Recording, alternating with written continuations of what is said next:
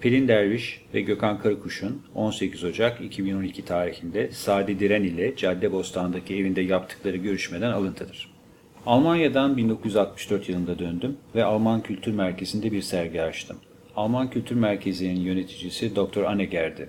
Karısı da Mualla Eyüboğlu'ydu. Yani Bedir Rahmi'nin kız kardeşi. Serginin açılışında davetliler arasında Profesör Kemal Ahmet Arun'un eşi Günseli Aru vardı, heykeltıraş.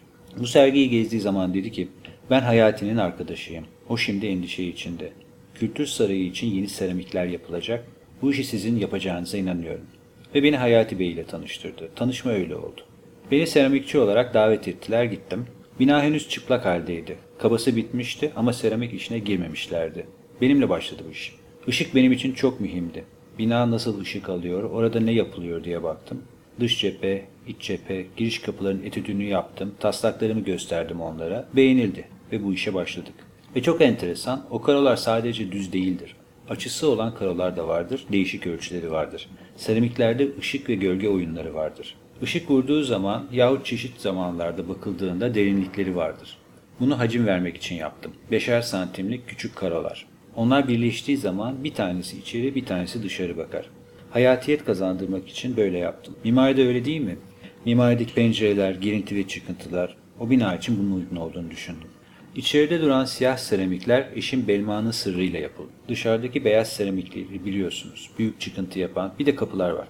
Giriş kapılarının olduğu yerlerde binanın cam kısımları var. O cam kısım ile kapı arasında el girmeyecek kadar küçük bir mesafe var. Onu dahi giydirdik. Yalnız düz kaplama olsa mühim değil. O girinti çıkıntılarla iş zordu. Belma dış cephedeki o beyaz sırlar için 30 çeşit sır yaptı. Bir tanesi beğenildi, kabul edildi ve tasarımını, montajını, her şeyini sıfırdan sonuna kadar ben yaptım. Şimdi düşünüyorum da ne cesaretle yaptım diyorum. Çünkü mani olmak isteyen nice insanlar çıktı. Dediler ki buranın hava şartları uygun değil. Orası Ayaspaşa, don olsa ne olacak? Karoların teknik üniversiteli testleri yapıldı. Sonra da hepsini yaptırdım. Yıllar geçti, yangın çıktı, seramiklere hiçbir şey olmadı. AKM seramikleri çok beğenildi. Hatta Hayati Bey'in dışarıdan gelen konukları oluyordu. Amerikalılar, Almanlar. Bu seramikler nereden geldi diye soruyorlardı. Yani Türkiye'de yapıldığına inanmadılar. Beğenildiler. Almanya'daki teknik imkanlardan çok yararlandım ve çok şey öğrendim. Yaratıcılık bakımından etkilenmelerim olmuştur. Ama hiçbir zaman mesela onun gibi yapayım diye bir etkilenme yaşamadım. İyi veya kötü hep kendi yoluma gittim. Daha çok Anadolu medeniyetlerinden etkilendim. Bu büyük bir hazine. İdoller, medeniyetler, daha çok bunlar üzerine çalıştım. Anadolu medeniyetlerini yorum getirerek kullanmak başka, motifi alıp doğrudan kullanmak bambaşka. Türkiye'de seramik çok kaçamağı olan bir dal. Çünkü bir defa resim bilgisine sahip olacaksınız, kompozisyondan anlayacaksınız, heykel bileceksiniz. En mühimi bunları teknikle birleştireceksiniz. Yani sır tekniği, pişirme tekniği. Bazı sanatçılar herhangi bir şey yapacakları zaman uzun uzun eskizler yaparlar, hazırlanırlar. Ben hiç öyle çalışmadım. Daima bir idol, bir sembol aldım. Mesela boğa kudret sembolüdür. Böyle birçok idoller var, sembolik şeyler. Ve bütün hayatım boyunca yaptığım tüm seramikler hepsi esasında politik oldu.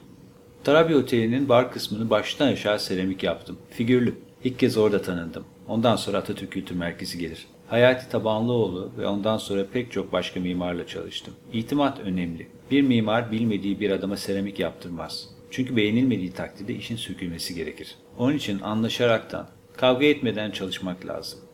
Adana'da Fruko fabrikasını yaptım. Bunlar büyük fabrikalar.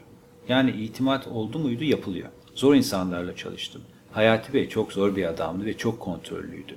Hayati Bey'i de kontrol eden Bayındırlık Bakanlığı vardı. Ama niyeyse bana kimse dokunmadı. Rahat rahat işimizi yaptık, bitirdik. Ankara'da Reisi Cumhur Köşkü genişletiliyordu. Orada benim bir panom var. Bayağı büyük bir panodur. Şekerbank'ta da çalıştım. Fabrika genel müdürlükleri, Sheraton Oteli gibi birçok binaya panolar yaptım. AKM'nin yapımı seneler sürdü. Tahsisat bir vardı bir yok. En sonunda bitti. Biter bitmez de biliyorsunuz kısa bir süre sonra yandı, yeniden yapıldı. Bina şu an teknik donatım olarak mükemmelen devam edebilecek durumdadır. Yeni ilaveler şartıyla.